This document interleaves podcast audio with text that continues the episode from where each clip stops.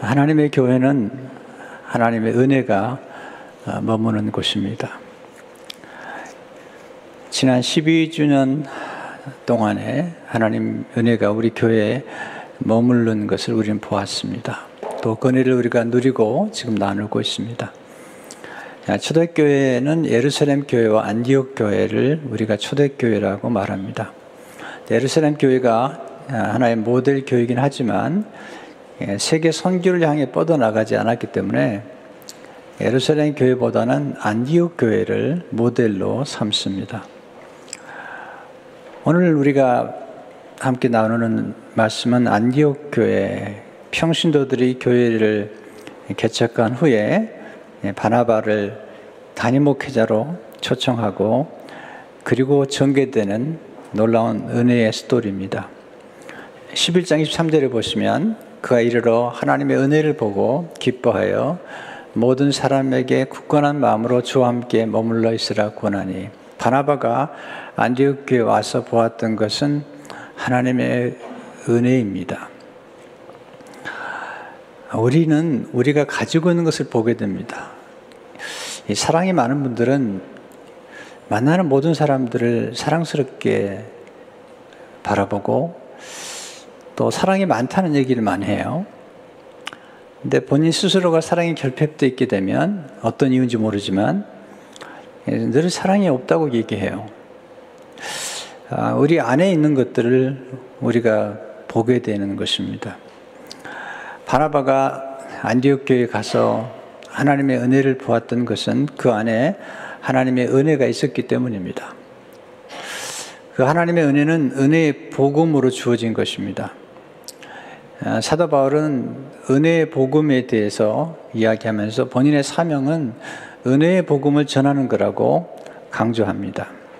사도행전 20장 24절에 보면 내가 달려갈 길과 주에서께 받은 사명 곧 하나님의 은혜의 복음을 증하는 일을 마치려 하면은 복음은 은혜의 복음입니다. 성령도 은혜의 성령입니다. 또 교회도 정말 좋은 교회는 은혜로운 교회입니다. 안디옥 교회 하나님의 은혜가 어떻게 역사했을까요? 첫째로 안디옥 하나님의 은혜는 환란 가운데 더 풍성하게 임했습니다. 안디옥 교회가 어떻게 시작되었죠? 환란 때문에 시작된 거죠. 19절을 보시면 그때 스테반의 일로 일어난 환란으로 말미암아 흩어진 자들이 베니게와 그브로와 안디옥까지 이르러 유대인에게만 말씀을 전하는데 환란으로 흩어졌다. 스테반의 죽음으로 큰 박해가 임했습니다.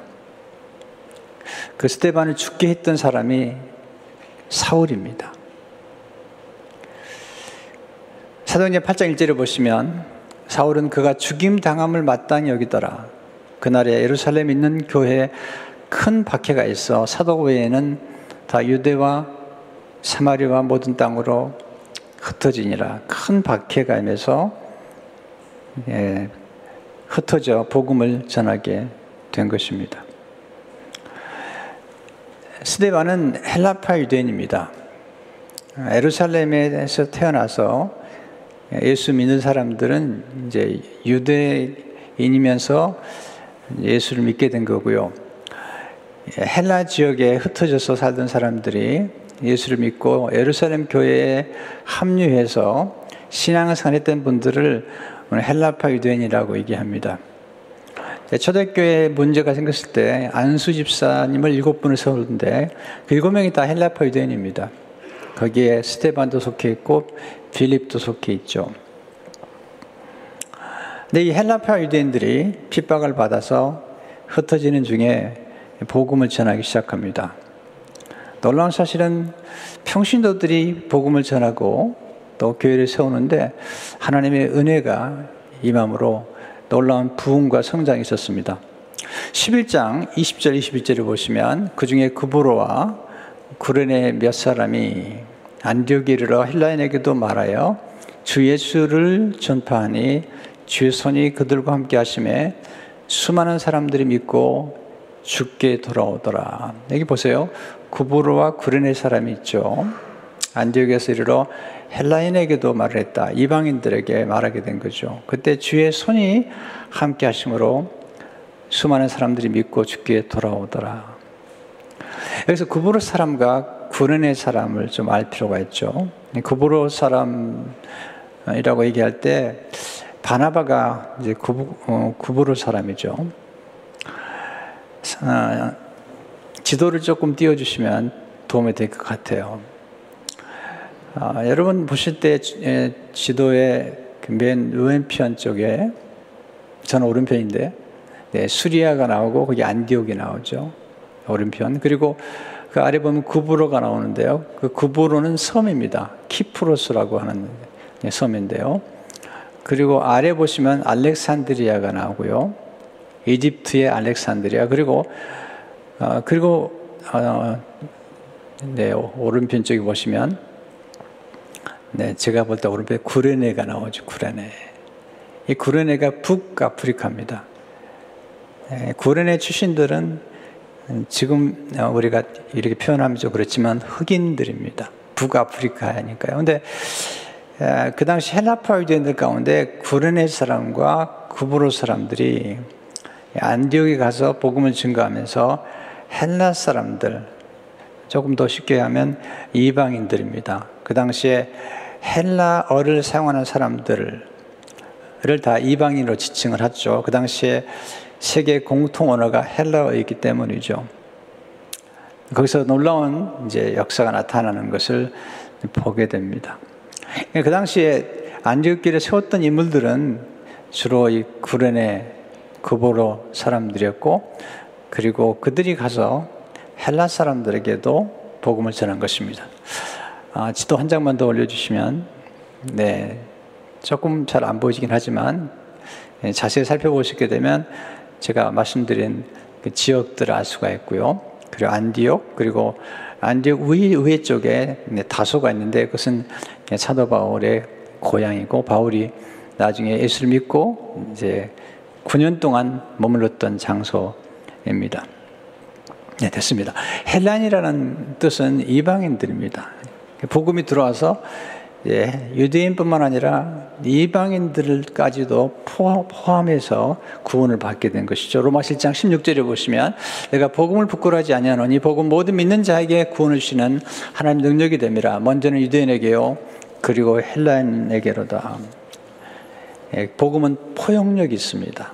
그래서 유대인뿐만 아니라 헬라 사람들 곧 이방인들까지도 구원받게 되고 우리 아, 또 이방인에 속하는데 구원을 받게 된 것입니다.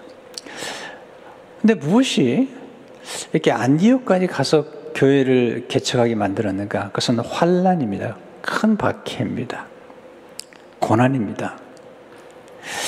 여기서 우리가 중요한 교훈을 배워야 됩니다. 환란이 문제가 아니라 하나님의 은혜가 함께하지 않는 것이 문제입니다.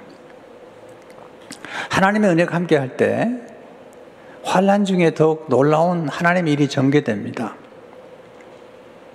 환란보다 더 큰 은혜가 함께 할 때 환란은 변전된 축복이 될 수 있습니다.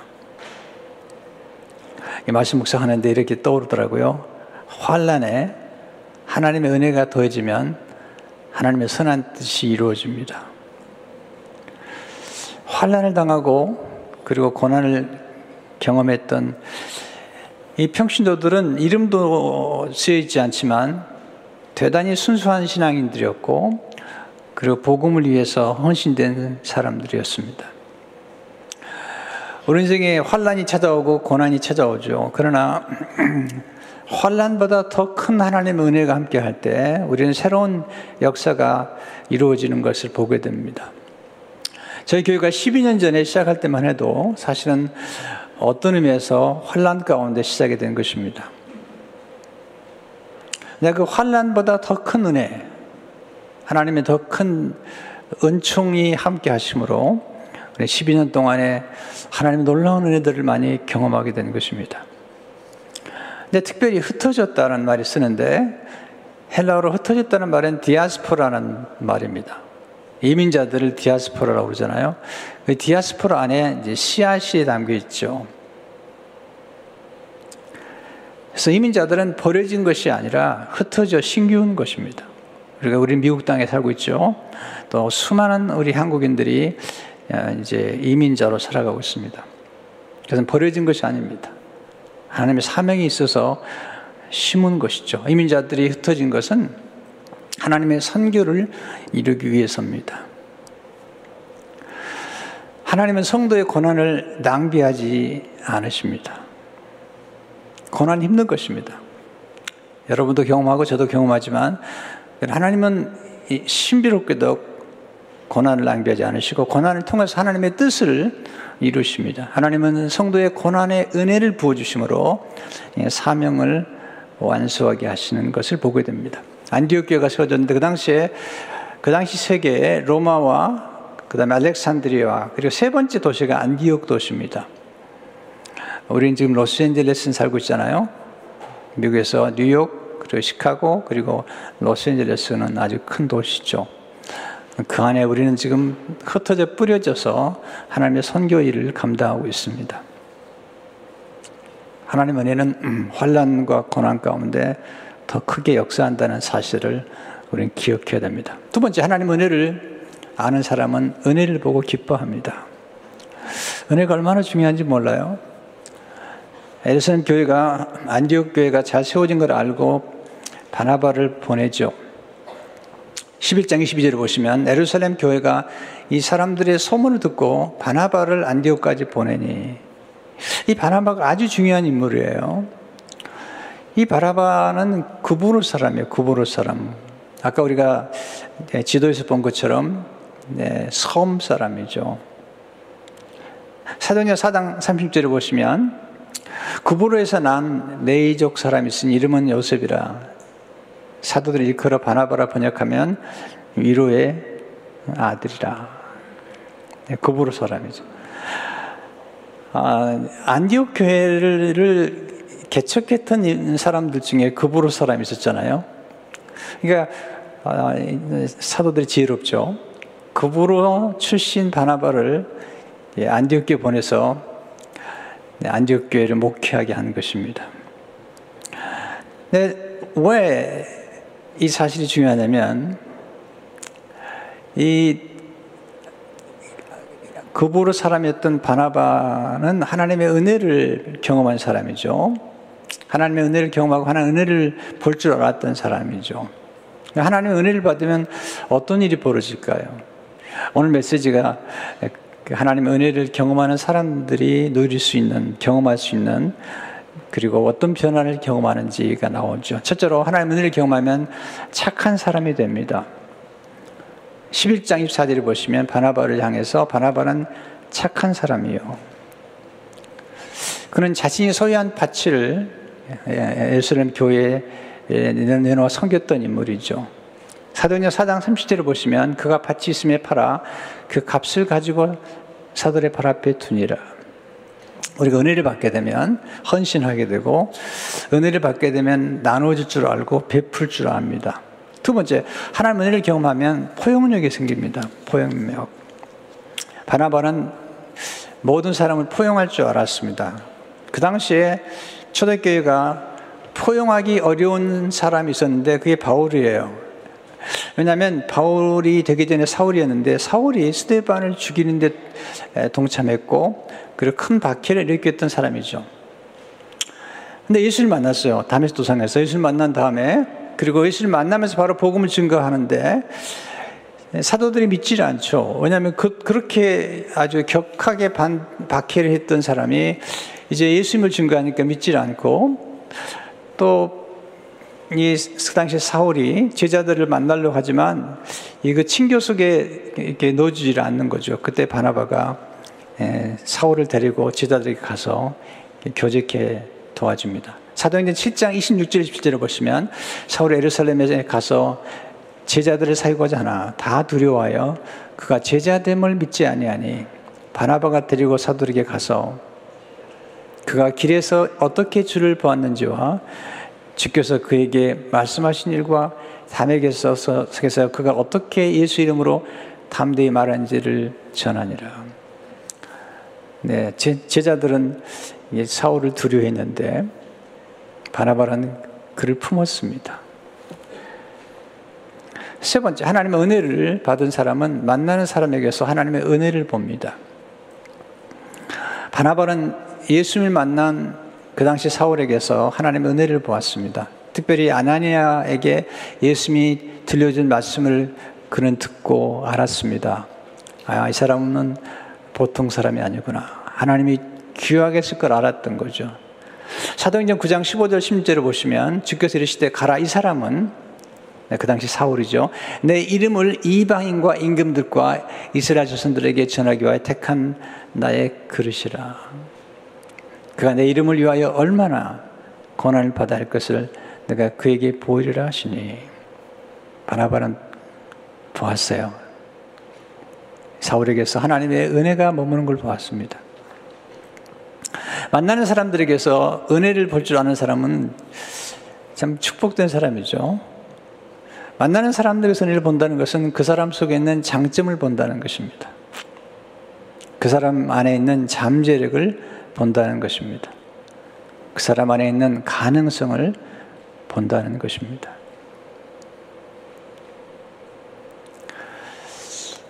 어, 자녀를 키워도 율법적으로 키우는 분들이 계세요. 율법은 선한 것이지만 율법의 결과는 좋지 않아요. 왜냐하면 율법은 자꾸 죄를 지적하고 잘못한 것을 지적해요. 그리고 옳은 것을 얘기해요. 그러니까 율법은 선한 것이에요. 원래는 선한 것이지만 자녀를 키울 때도 자꾸 잘못한 것, 부족한 것만 얘기하면 결과가 좋지 않아요. 왜냐하면 자녀의 자존감이 떨어지죠. 열등의식이 생기죠. 무력감이 생겨서 의욕을 상실해버려요. 나중에는 우울증에 빠지기도 하고요. 그리고는 더 무서운 게 있어요. 부모에 대한 앙금이 생겨요. 심지어 어떤 자녀들은 부모에게 복수하려고 해요. 본인이 받은 상처와 아픔 때문에 그런 거죠. 근데 지혜로운 부모님들은, 은혜로운 부모님들은 자녀의 좋은 점을 봐요. 가능성을 말해줘요.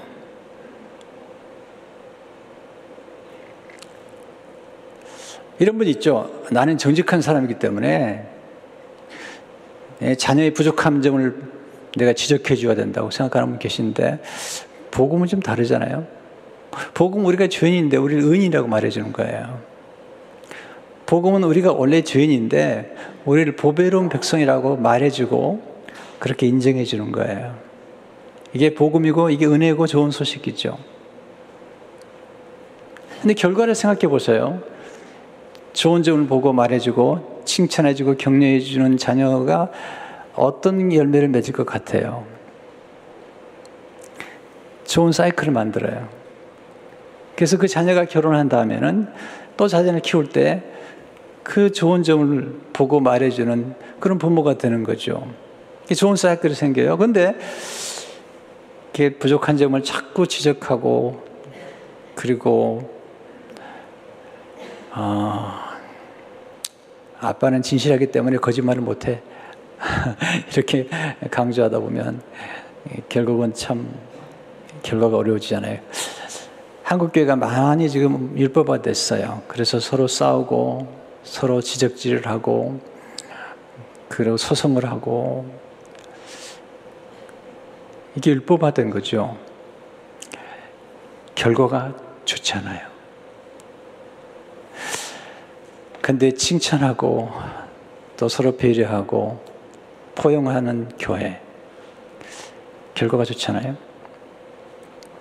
우리 교회가 참 은혜로운 교회입니다. 너무 감사해요. 네 번째, 하나님 은혜를 받은 사람은 동역할 줄 아는 사람이죠. 바나바가 안디옥 교회 담임 목사가 됐지만 교회가 점점 성장하니까 함께 동역할 사람을 찾죠. 생각하다가 네, 바울이 떠오른 거죠. 바나바 때문에 교회가 성장을 해요. 11장 24절을 보시게 되면 바나바는 착한 사람이요 성령과 믿음이 충만한 사람이라 이에 큰 무리가 죽게 더하여 지더라. 참 이게 지도자가 중요한 것 같아요. 네, 바나바가 오니까 큰 무리가 죽게 더하더라. 영적 지도자를 위해서 많이 기도할 필요가 있어요. 왜냐하면 어떤 지도자를 만나냐에 따라서 공동체가 성장하기도 하고 그리고 예, 소멸될 수도 있죠. 바람은 훌륭한 사람이죠. 본인이 예, 숫자가 늘어나면서 자기보다 더 잘 양육할 수 있는 사람을 생각하다가 예, 바울을 생각해내고 다섯까지 찾아갑니다. 그 안디옥에서 다섯까지는 그 당시에는 정말 먼 거리예요. 찾아가서 데려오죠. 그리고 함께 예, 안디옥 교회 성도들을 양육합니다. 사도행 11장 25절 20절을 보게 되면 바나바가 사울을 찾으러 다소에 가서 만남에 안디옥에 데리고 와서 둘이 교회 1년간 모여서 큰 무리를 가르쳤고 제자들이 비로소 그리스도인이라 일컬음을 받게 되었더라. 큰 무리를 두 사람이 동역하며 가르쳤고 제자들이 그리스도인이라고 하는 말을 듣게 되는 것입니다. 왜 바나바는 바울을 선택했을까요? 그 이유는 뭐냐면 안디옥 교회가 다문화 교회이기 때문에 그래요. 바울은 다소에서 태어났고 로마 시민권자였고 그는 히브리어와 헬라에 정통했고 그리고 로마어까지 구사할 줄 알았던 사람이죠. 무엇보다도 다문화를 이해할 줄 알았던 사람이기 때문에 안디옥 교회에 초청해서 함께 동역한 것을 보게 됩니다. 여러분 아름답고 위대한 일은 절대로 혼자 할 수 없습니다. 우리 교회가 여기까지 온 것은 우리 목회팀과 우리 장로님들 성도 한 분한 분의 동역으로 이루어진 것입니다. 어떻게 동역이 없이 이렇게 교회가 크겠습니까? 이렇게 성장할 수 있겠습니까? 이렇게 놀라운 일들이 이렇게 열매로 나타날 수 있겠습니까? 다섯 번째, 하나의 은혜를 받은 사람은 질투를 초월합니다. 바나바는 질투가 없어요. 성경 보면 처음에는 바나바와 사울 이렇게 나오다가 나중에는 사울과 바나바, 바울과 바나바, 나중에는 바나바는 사라져버리고 바울만 등장합니다. 바나바는 역사의 무대에 조용히 사라집니다. 그러나 그는 질투가 없어요. 시기가 없어요. 오직 하나님께 영광을 돌리고 교회와 선교 사역이 이루어진 것을 원하는 것입니다. 세례요한 같아요. 예수님 역사의 무대에 등장했을 때 세례요한은 자기 제자들을 예수님께 보내고 자기를 찾아왔던 수많은 청중들을 예수님께 보냅니다. 사람들이 와서 얘기해요.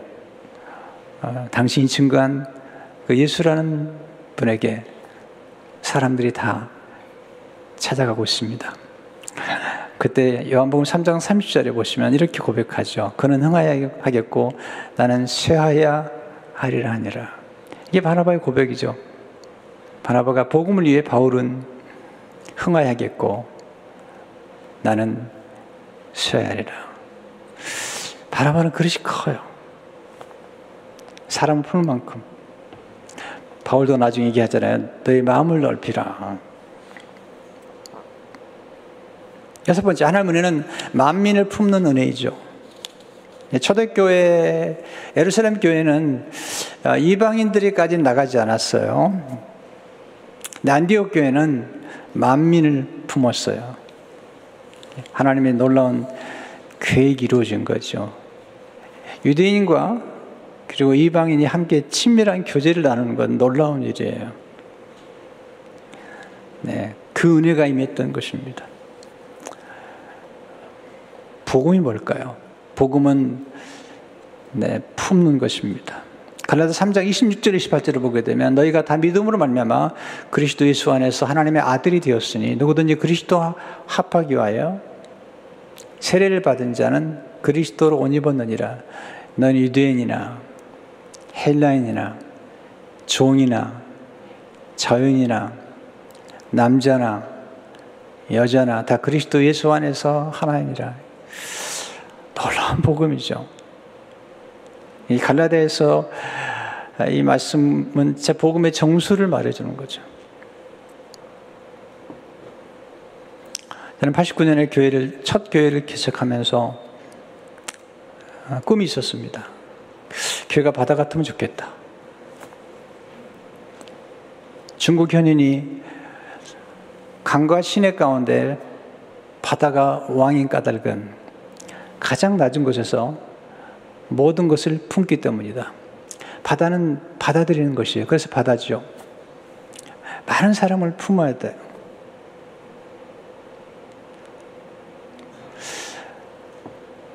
저는 이런 생각을 하고 목회를 했습니다. 제가 목회하다가 나보다 더 훌륭한 부목사님이 나오면 교회를 넘겨주겠다.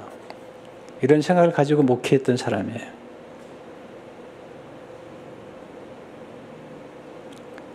네, 부목사님들하고 담임 목사가 경쟁하고 부목사님이 인정받고 사랑받는 걸 싫어하는 그런 담임 목사가 되고 싶지 않았어요.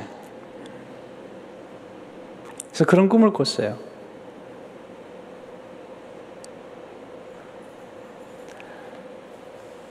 성도 여러분, 바다에는 큰 고래가 살아요. 근데 우물에는 큰 고래가 살 수가 없어요. 바나바는 정말 큰 고래와 같은 인물을 품었어요. 바울이죠.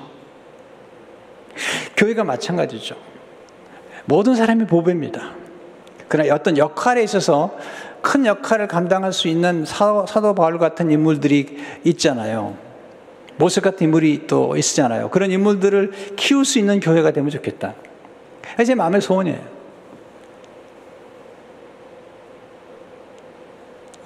그렇게도 하나님 제 마음이 좀 넓게 해주세요.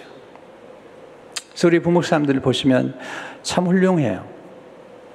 저보다 더 학력도 높고 실력도 더 탁월한 분들이세요. 제가 그런 생각을 하죠. 우리 부목사님 가운데 몇 분은 다른 교회 못 가요. 왜냐면 오버 퀄리파이 돼가지고 감당을 못 해요. 우리 교회는 감당해요. 하나님 은혜로 품을 수 있는 은혜를 주신 것입니다. 교회는 만민을 품어야 돼요. 누구든지 와야 돼요. 어떤 사람들이 와서 은혜를 받고 그리고 하나님의 은혜에 물들어져야 돼요. 마지막으로 하나님 은혜는 영적 지도자들을 세워줍니다. 안디옥 교회는 훌륭한 영적 지도가 있었죠. 바나바. 더 놀라운 것은 바울이 다소에서 9년 동안 이제 머물렀는데 9년 지난 다음에 만약에 바나바가 바울을 데려오지 않았다면 바울은 초대교회에 그렇게 위대한 역사를 이룰 수 있었을까? 없었을까요? 네. 바나바가 바울을 세운 거죠. 세웠기 때문에 그런 놀라운 역사가 있는 것입니다. 아, 저는 목회하면서 정말 감사한 게 뭐냐면 우리 교회, 성, 우리 교회 장로님들이 목회자들과 동역하고 목회자들을 격려해 주신 일에 대해서 정말 감사하게 생각해요. 죄송합니다. 어떤 교회는 이상하게 목회자들과 장로님들이 이렇게 경쟁 구도가 있어요. 서로 감시하고, 서로 감독하고. 근데 저희 교회는 그렇지 않아요. 장로님들이 기도해 주시고, 아껴주시고 어제 새벽 기도에 기도하신 장로님 한 분이 절을 위해서 기도하다가 울먹이시더라고요. 어, 제가 한참 동안 생각을 했어요. 참 담임 목사를 위해서 기도하다가 울먹이는 장로님이 계시다니. 뭐 그렇다고 장로님들 다 울먹이라는 얘기는 아닙니다. 그런 오해하지 마시고요. 아, 그런 말씀을 드리는 게 아니라, 네, 목회자를 위해서 중보하다가 골목이는 그 장로의 마음이 너무 고마웠어요. 영적인 지도자를 귀히 여기지 않고 교회가 부흥하는 교회를 본 적이 없습니다. 그리고 평화로운 교회를 본 적이 없습니다. 교회가 영적 지도자들을 귀히 여기야 됩니다. 목회자들과 또 장로님들 다 지도자들이시잖아요. 종기 여기는 교회가 돼야 되죠. 그럴 때 교회가 아름답게 성장할 수 있는 것입니다. 하나님 은혜는 선교를 통해서 열매를 맺죠. 안디옥 교회가 가장 모델 교회가 된다는 것은 네, 선교산을 파송했기 때문이죠.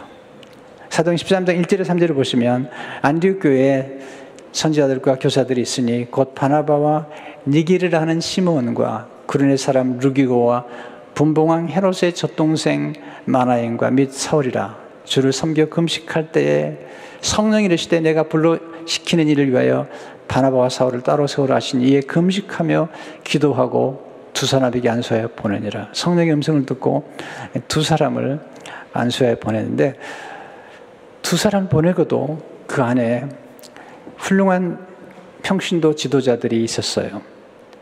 또 선지자들과 교사들이 있었습니다. 재밌는 것은 여기 나오는 인물들 중에 니기르라 하는 시몬이 나오죠. 니기르라 말은 각자들이 그, 그 언어 속에는 니그로가 담겨있다, 니그로가. 예. 구레네, 구레네는 그, 아까 말씀드린 것처럼 북아프리카예요. 흑인인데, 이게 누구냐면, 학자들은 예수님이 십자가를 지러 가실 때 십자가를 대신 지게 만들었던 사람이 네, 구레네 사람 시몬인데, 네, 바로 그 사람이라는 거예요. 마가본 15장 20절을 보시면요. 마침 알렉산더와 루포의 아버지인 구르넬 사람 시몬이 여기 루포라는 이름을 기억하셨대요. 아, 시몬에게 두 아들이 있었는데 예, 그는 구르넬 사람이고 알렉산더와 루포의 아버지인 구르넬 사람 시몬이 시골로부터 와서 지나가는데 그들이 그를 억지로 같이 가게 하여 예수의 십자가를 지우고 억지로 예수 십자가를 졌던 시몬이 감동을 받고 예수를 믿게 됐고 그리고 안디옥 교회에서 예, 지도자의 역할을 감당하는 거죠. 근데 나중에 사도 바울이 바로 이 시몬의 아들 루포와 아주 긴밀한 교제가 있었고 또 그의 어머니와 아주 친밀한 교제가 있었던 것을 보게 되죠. 그래서 로마서 16장 13절을 보시면 주 안에서 택하심을 입은 루포와 그의 어머니에게 문하라. 그의 어머니는 곧 내 어머니니라. 네. 예수님의 십자가를 억지로 졌던 시몬이 변화돼서 안신 안디옥 교회 인물이 되었고 그 아들 루포 그리고 그의 어머니 가 사도 바울에게는 소중한 동역자인 것을 보게 되죠. 구네의 사람 루기오도 그 당시 북아프리카 사람이죠. 중요한 것은 다문화 가정이 되었다는, 다문화 교회가 되었고 다문화 공동체가 되었다는 것입니다. 교회가 존재하는 가장 중요한 이유는 영혼을 구원하고 선교하는 것입니다. 아, 주보에 보시면 우리 교회에서 파송한 16명의 선교사님들이 거기 들어갔습니다. 보통 부부로 계산하면 32분이 되겠죠. 그리고 협력하는 선교사님이 10분입니다. 짧은 기간이지만 참 아름다운 사역도 이루었고요. 또 성도 여러분들의 헌신, 선교 헌신을 통해서 아름다운 사역들이 계속 진행되는 것을 너무 기쁘게 생각해요.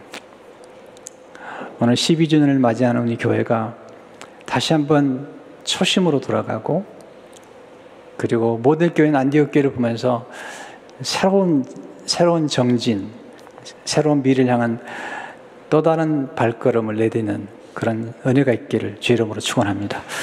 하나님 감사합니다. 오늘 주시는 말씀을 우리 가슴에 새겨서 은혜가 충만했던 안디옥 교회처럼 그리고 우리 교회 안에 은혜가 충만한 것처럼 이 은혜가 계속해서 충만함으로 교회가 율법화되는 것이 아니라 은혜가 충만한 교회로 하나님 세우시고 축복하시고 인도해 주옵소서.